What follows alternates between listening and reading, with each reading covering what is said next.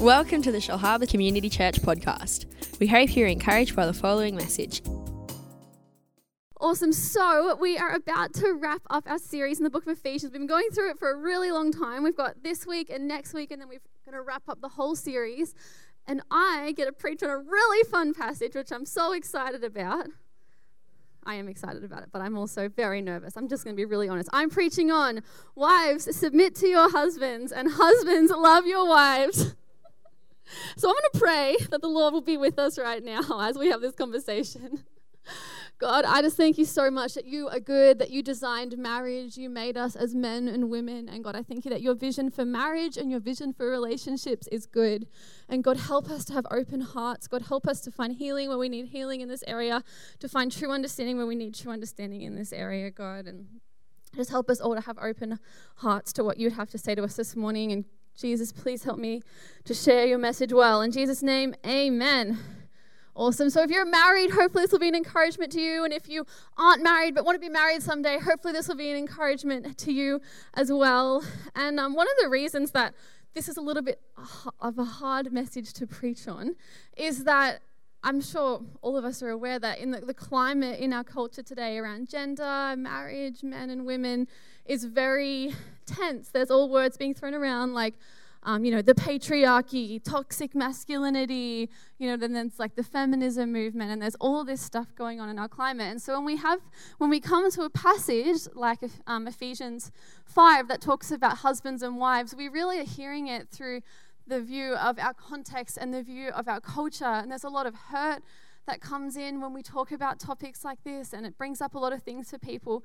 Um, so I just want to encourage you if this is a hard thing for you to hear about, please bear with me. Like, please be open that maybe there'll be something that will really like touch your heart that um, as we hear about this and you might get new understanding about it. And I think it's important that as a church we have an understanding of what God calls marriage to be and of what how God designed us as men and as women. And so I think this, obviously, I'm not being able to address the whole issue in one message, but hopefully it can help us kind of start the conversation. Because I want to be honest, like, I totally acknowledge that this can be a really difficult thing to hear about and think about and talk about in our climate and our culture. So, um, as I like go into the message, I have a few like principles that I want to start with. So, firstly, the Bible is our authority, not society, not political correctness, not our own experience. We look to the Bible for our authority on what's true.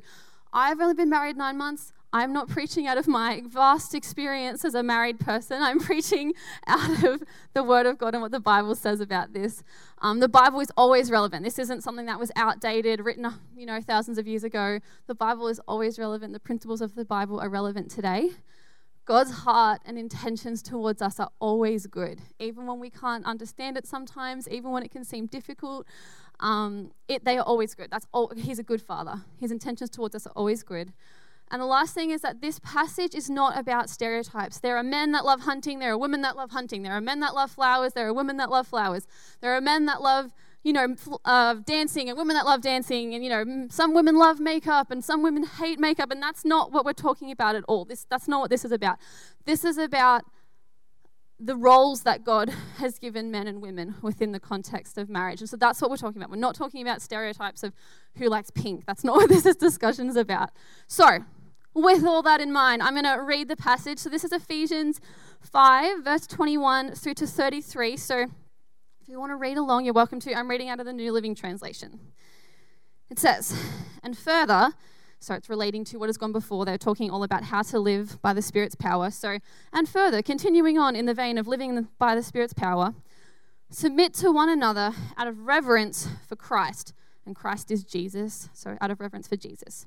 For wives, this means submit to your husbands as to the Lord. For a husband is the head of the wife, as the Christ is the head of the church he is the Savior of his body, the church. As the church submits to Christ, so you wives should submit to your husbands in everything. For husbands, this means love your wives, just as Christ loved the church. He gave up his life for her to make her holy and clean, washed by the cleansing of God's word.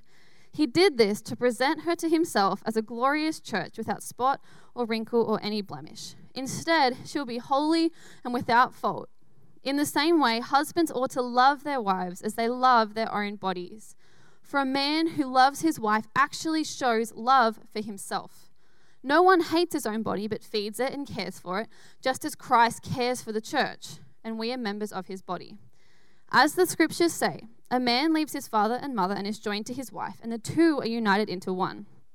This is a great mystery, but it is an illustration of the way that Christ and the church are one. So I say it again each man must love his wife as he loves himself, and the wife must respect her husband. So, it's the word of God, it's not my words. So, in this passage, um, there's two key things that this talks heaps about. So, it talks a lot about husbands and wives, and it also talks a lot about Christ and the church. And so, we'll be looking through the passage about um, th- those two things are really intertwined throughout this passage. And so, it's um, if you consider this part and also Ephesians chapter 6, it talks about the relationship between husbands and wives, children and parents, and slaves and masters. And Steve did an awesome job two weeks ago about preaching about parents and children and slaves and masters. And the, that pattern is in a few other places in the Bible where it talks about, you know, relationship husbands and wives, children and parents, slaves and masters, because in the time the Bible was written, that was the key relationships within the family home. There was husbands and wives, parents and children, and slaves and masters. And so there was in the um, the Roman culture, they had kind of codes on how husbands should behave, how ma- parents should behave, and how masters should behave. And they were very much focused on the husbands, parents, and slaves. And this is really beautiful because when the New Testament writers wrote about it, they spoke to the husbands, but they also spoke to the wives. They spoke to the parents, but they also spoke to the children. They spoke to the masters, but they also spoke to the slaves. And so um, this, yeah, this pattern is found other places in the New Testament, but we're looking at the one in Ephesians 6 this morning. And so this kind of household code was like what Paul was doing is he was looking at it and he was saying, you know, you have your household codes in Rome, but this is the godly household code. This is how a Christian household or you as a Christian within a household should conduct your relationships. And so I think the main criticism that like people often bring to this passage is they say that this passage can, you know can be degrading to women specifically. I mean, is that something that you guys have heard or thought about? I'm sure probably, or people even say the Bible as a whole can be really degrading to women. That's something that I've heard a lot. And so I just want to start by kind of addressing that before we dive into it anymore. And so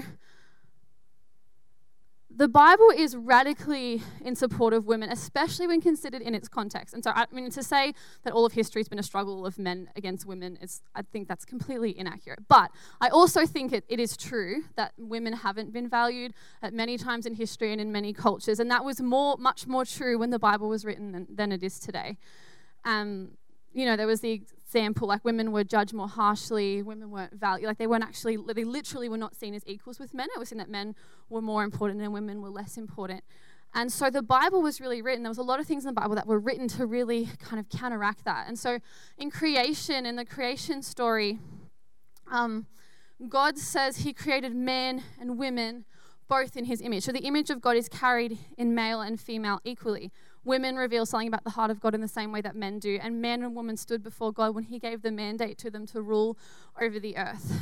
Um, later on, like in Genesis 2, when it kind of rehashes that story, it says, you know, creation, God created this and it was good, God created this and it was good, God created this and it was good. And then it says, you know, man was alone and it was not good. And then God sent women. And so sometimes people act as though women were like an afterthought. It's like, no, no, God's making a humongous point here. Like, without women, the world wasn't good. And so he sent women into the world, and then it was very good. And so that was a statement in that time that was actually a humongous value to women. It's not like we're some, like, you know, just like a helper, like a doormat. The word helper there is Ezer, and it's used of God everywhere else in the Bible. And so it's equal Ezer, so the counterpart, the equal helper. Um, you know, in the Old Testament history, Esther, Queen Esther, is credited with saving her people. It talks about if uh, in, a, in the Old Testament, if a man only has daughters, that the, the daughters should be given possession of the land. It shouldn't just go, go out of the family because no sons were born to that family. So the women were landowners, could be landowners, which was really huge. Um, God chose to send Jesus through a woman's womb. He didn't have to do that. He could have sent Jesus another way, but he chose to do that um, to give that role to Mary. Luke, in particular, in the Gospel of Luke, notes the involvement of women in Jesus' ministry over and over again. They bankrolled his ministry. Um, they were the ones at the cross at the end. They were the very first ones to see Jesus resurrected. Like they were the very, very first ones to see that and to proclaim the good news, which is so cool. The Samaritan woman was the first evangelist, the first one that Jesus, like that the Bible records that Jesus told he was the Messiah to. Um, and the, you know, the woman caught in adultery, that's one of the funniest stories in the Bible to me. It takes two to tango, but here they go, pull the woman out and say, stone her to death. And I'm like, where was the man? But that's exactly you know, the inequality that was happening. And Jesus has grace on this woman. She says, You who are without sin, cast of stone. And he has grace on her and gives her dignity in that situation. Women are named as church leaders throughout the New Testament.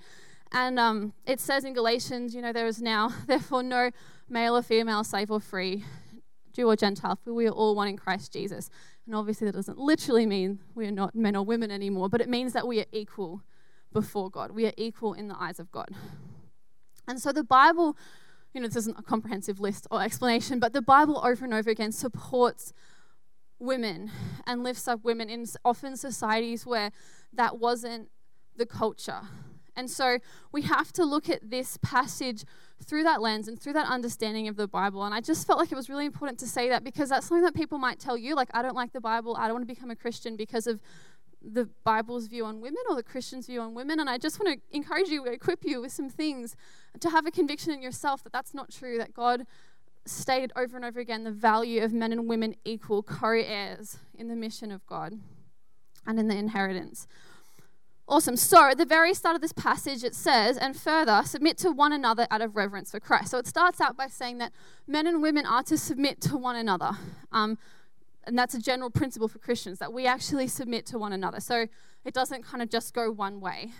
But then throughout the passage, Paul really elaborates that out further. And so I'll read this little bit about um, wives again. It says, For wives, this means submit to your husbands as to the Lord. For a husband is the head of the wife.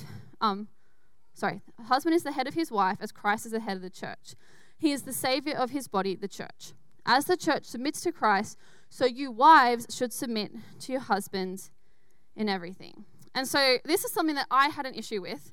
And when Dave and I were dating, we were having a conversation about it. We were like, we were, you know, and we might have been engaged. We knew we were going to get married. And we were talking about it. And I was like, well, why should you get to be the boss? Do you think you're better than me? Do you think you're more important than me? Like, why do you get to be the boss? Why can't I be the boss? Like, do you think you're more important? Like, why do you get to be the leader? And he's like, Rachel, do you think that you're more important than the people you lead?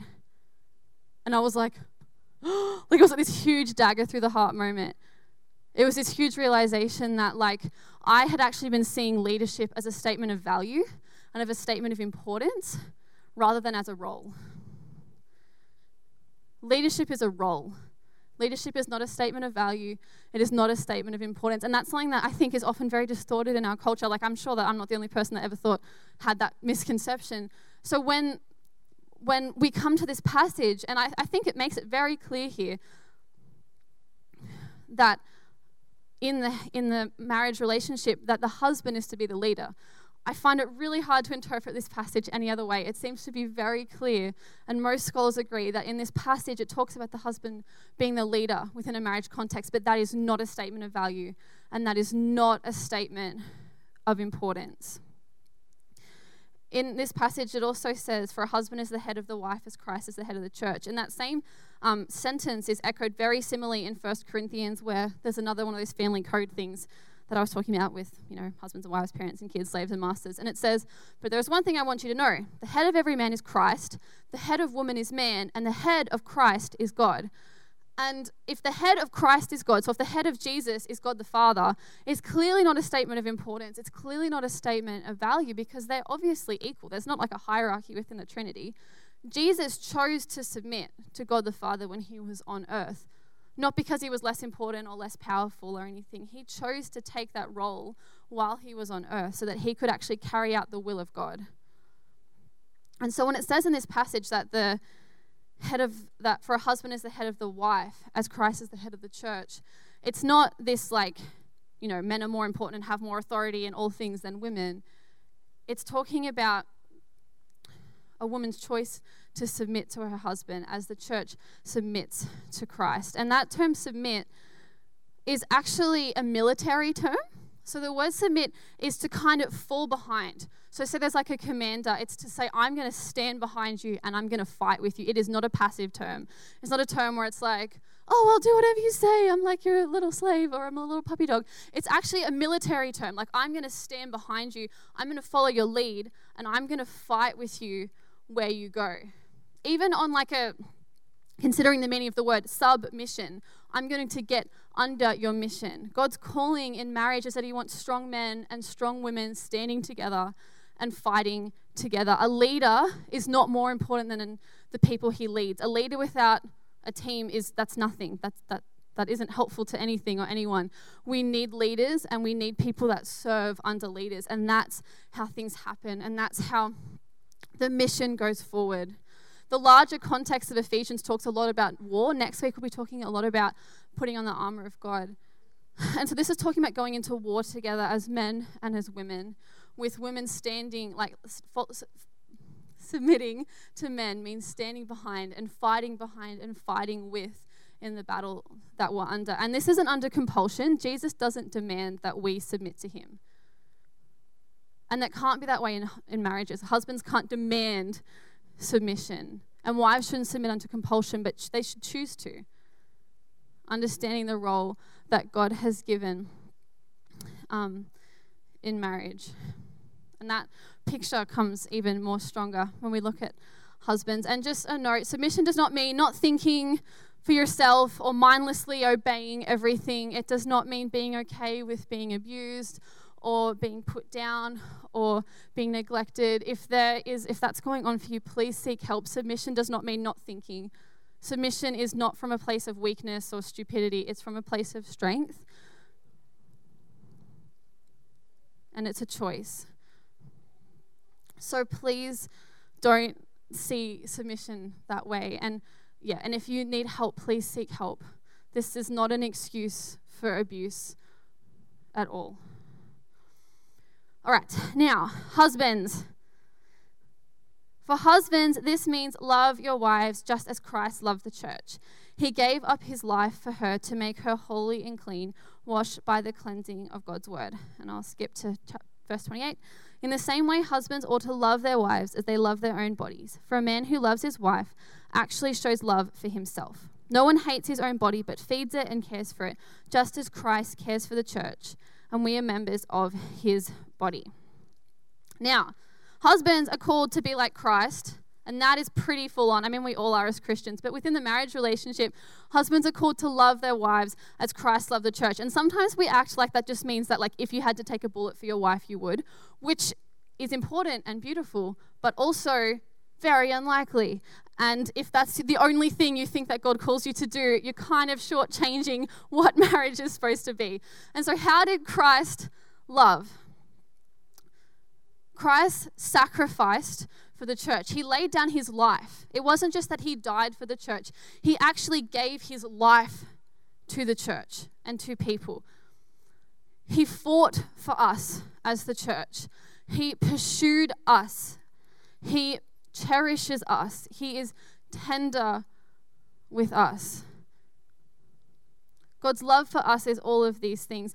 It's not like a bare basics love, like, here, you have food. What more do you need? He cherishes us and pursues us. He's relational with us. And husbands are called to love their wives in that way.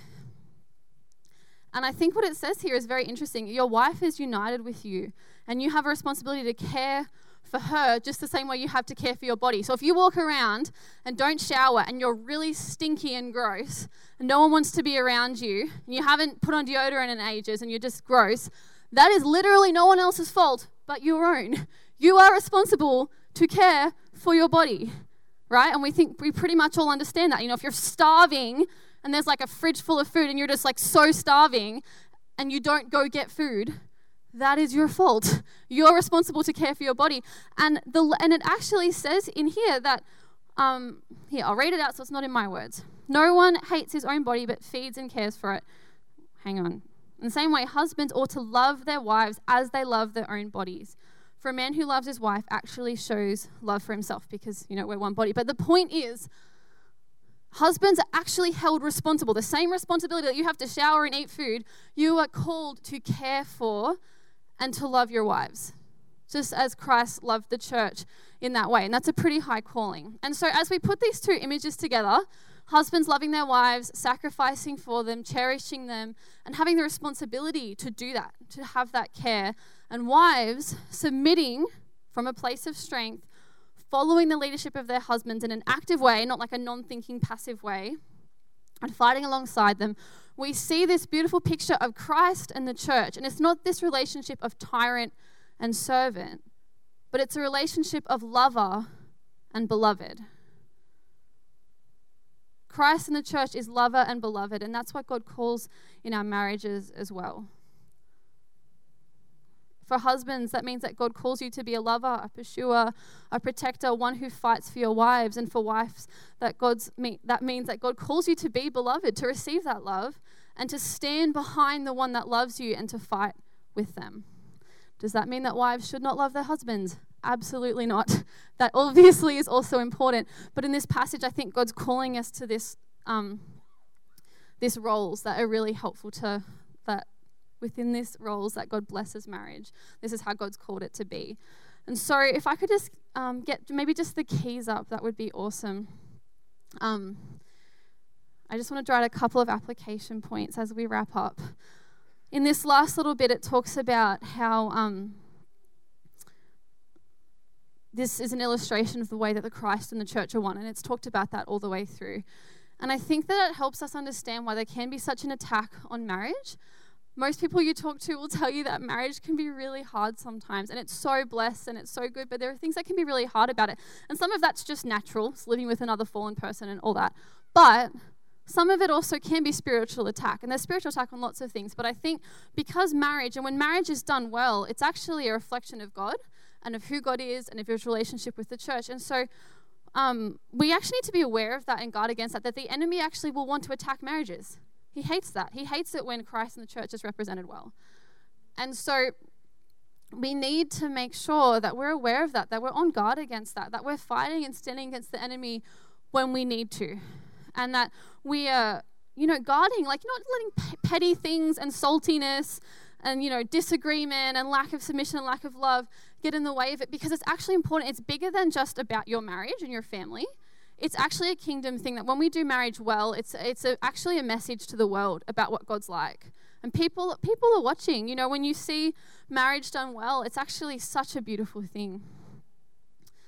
So we need to be aware of how significant that is for us. So one principle takeaway is to actually take it seriously, like our marriage or maybe a future marriage for you if you're not married now, to be praying and to be um, praying for your marriage, protecting your marriage, fighting for it, because the enemy will want to take it out.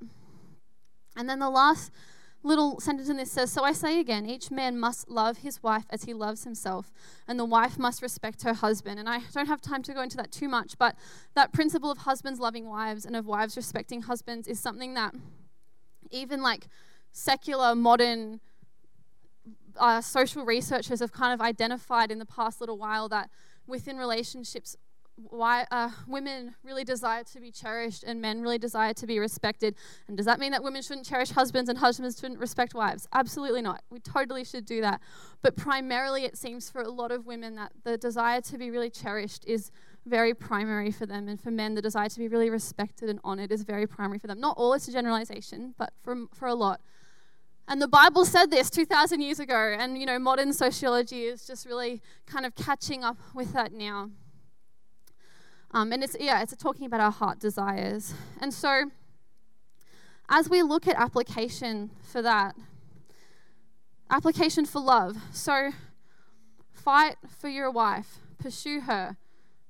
And when Dave, like we weren't dating, but Dave asked me out for coffee every week for six months, and I said no every week for six months, and he still asked me, and I felt I felt very loved. I felt very pursued and very fought for, and he eventually won won me over and won and won me.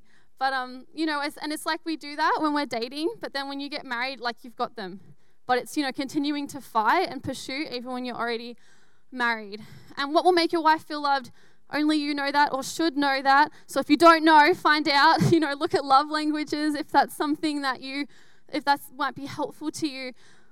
Um, but God's love for us isn't just basic. It's not just like, here, you have food. What more do you need? But He's tender with us. You know, God would be okay to spend $20 on flowers even if you think it's stupid because it actually means something to your wife. I mean, if you can't afford to buy flowers, steal them out of someone's front garden. I have lots of red daisies. You can come take mine at the moment. You know, or, or write a note. Or if your wife doesn't like flowers, don't buy flowers. But, you know, write a note, whatever it is that makes her feel loved. Often women, I think, feel very unseen in what they do and in the way they serve. And so to, to acknowledge her or even to acknowledge her publicly, I mean, social media posts, I know it's a new thing, but I think for a lot of, if your wife would hate it, don't do it. But if, you if you think your life would really be honored by a post saying how much you love her, consider that. That's, uh, that often seems very loving to women. And respect for women, I think we need to be very careful because we live in a society where male bashing is very acceptable where it's very acceptable to mock men, to look down on them, to think that they're stupid because, you know, with the f- feminism movement and other things, we're trying to correct the past and it's like we are overcompensating and we're putting men down and we're calling masculinity toxic and it's so wrong. God need we need strong men. We need strong, capable, courageous men. And so we as women, I, I think, need to be so careful that we are not mocking men, we are not putting them down, that we are actually being respectful in our hearts and in our words towards the men in our lives, not just husbands. We need to not fall in with culture and society in this area. And so there was I read I read this um book. I read heaps of books before getting married because I was like I want to get this right. And one of them was talking about this idea of respect. And it they did this survey, and in the survey they asked men if there was a certain movie, like a movie scene or any like a story that really touched their hearts. And the one that uh, several men wrote about, I don't know what movie it is. I don't watch baseball movies, but it was a baseball movie about this guy, and he was like this baseball star, and then all of a sudden he was like a big fail, and he was making a comeback. And in the middle of his comeback, he just hit this huge slump. And he's at the thing, and he's struck out once, and he's struck out again, and he's standing there. And if he strikes out again, it's kind of like his career's over. And in the stands, he sees this person stand up, like in the audience. And it was his, I think it was like his ex girlfriend or something, but she stood. She stood and she stood and said, and it was kind of like this gesture of, I support you, I'm with you. And he, you know, he hit the strike and his thing was back on track. And a lot of men identified that movie scene as being so moving for them because she stood with him. She didn't come down and say, Here's how to do the bat and here's how to blah, blah, blah. She stood and said, I'm with you. I support you. You can do it. I believe in you. And, you know, as women, I think we really expect that men will learn how to love us, which is true and good. And, you know, I totally am all about the flowers and social media posts, but I think we often neglect the fact that we need to learn the nuances of respect as well. And so this can look like honoring their decisions and not questioning, you know, every single thing they do and actually deferring to them in decisions. It can look like letting them drive around and not ask for directions and be okay with wasting $1 of petrol to make them feel respected and like you trusted that they could get there, you know? Or if they if the toilet's broken and they really want to fix it, and have a go at it, even though they've never fixed a toilet before. Being like, you know what, I trust you, have a go at it, you know, instead of being like, oh, you're so stupid, I'm calling the plumber. Actually saying, no, I respect you, I'll give you, you can go for it. I did that and Dave fixed it, it was great. So, and not mocking, not mocking is so important. We need, and speaking well of men to others, speaking well and telling others that we trust them. And I'm just about to wrap up, but the last last thing I really feel too important to, before I wrap up is to talk about the concept of leadership and within marriage because we talked about that men being the leaders in marriage but what does that actually look like in practice decisions are made together i don't think it's ever god's will that the man or the women just makes all the decisions in the family and often Dave and I, like, what we'll do is we'll wait on God. We'll be like, okay, God, we got to make this decision. What do you think? And we'll just wait in silence before God. We'll be like, all right, what did you get? What did you get? And we'll just keep praying and we wait until we really get unity about things before we make a decision. And obviously, that's not always possible. But, um, you know, if your husband or wife isn't a Christian, or maybe you don't have time to sit there and pray and wait on God, or maybe you still have disagreement. Um, but when you can have unity, like I think we need to be making decisions together as a family But the sense of leadership means that at the end of the day, I think it means that the men wear the weight of that decision and that they're the deal breaker if there is that disagreement. Many, many marriages have worked it out that way. And I, I really, I feel like that is what this passage is saying. I could be wrong, but I, I could really feel like that's what it is. And in the same way that, like, you know, Dave and I are the leaders at youth, and so we make decisions with our team and we talk to them. And if they didn't have input and weren't leading up and just kind of like mindless sheep, sheep are so stupid. We have pet sheep now. They are so stupid, but they're very cute. Anyway, our leadership team is not like that. That's not what we want. We want them to lead and to contribute and to challenge us 100%. But at the end of the day, we have to wear the weight of the decision. If the decision's a big old massive fail, we have to wear the weight of that. We wouldn't be like, oh, Ethan made us do it. Like, that's not how it works. We wear the weight of it because we are the leaders in that situation. And so I think that that's the same, that the weight of the decision falls on the leader. And I think that that's how it works in marriage as well. And if, if there is a deal, but if we can't come to decision as a team, you can't stay in that place of indecision. You have to move forward. You can't just stay in like a headlock. And so we, Dave and I, as the leaders, we'll be like, okay, no, this is the way we're going. We're doing it as leaders. We have to do that. And so, even though that can really gall sometimes as women to be like, duh, I really feel like we should do this, but we're doing this, it actually says that when we submit to our husbands, we are submitting to the Lord. And God sees that. He sees our heart. He actually honors that when we submit, even when it's hard for us. It actually is the right thing. It's actually submission to God. And He sees that as really beautiful. And so that's all I had to share. I know we're a little over time, so I'm just going to pray and wrap up. Um, you know, often we react out of hurt in marriages, but women who are loved well become more lovable, and men who are respected so often become more respectable. You, we actually can change people through how, not that it's our job to change our husbands and wives, but it actually does change us. When we're loved well, it changes us. When we're respected well, it changes us. And so I'm just going to pray that God will help us to receive and that He'll help us to hear this for our situation and how He wants it to touch us in our lives and our relationships for where we're at. So if you could pray with me, that would be awesome.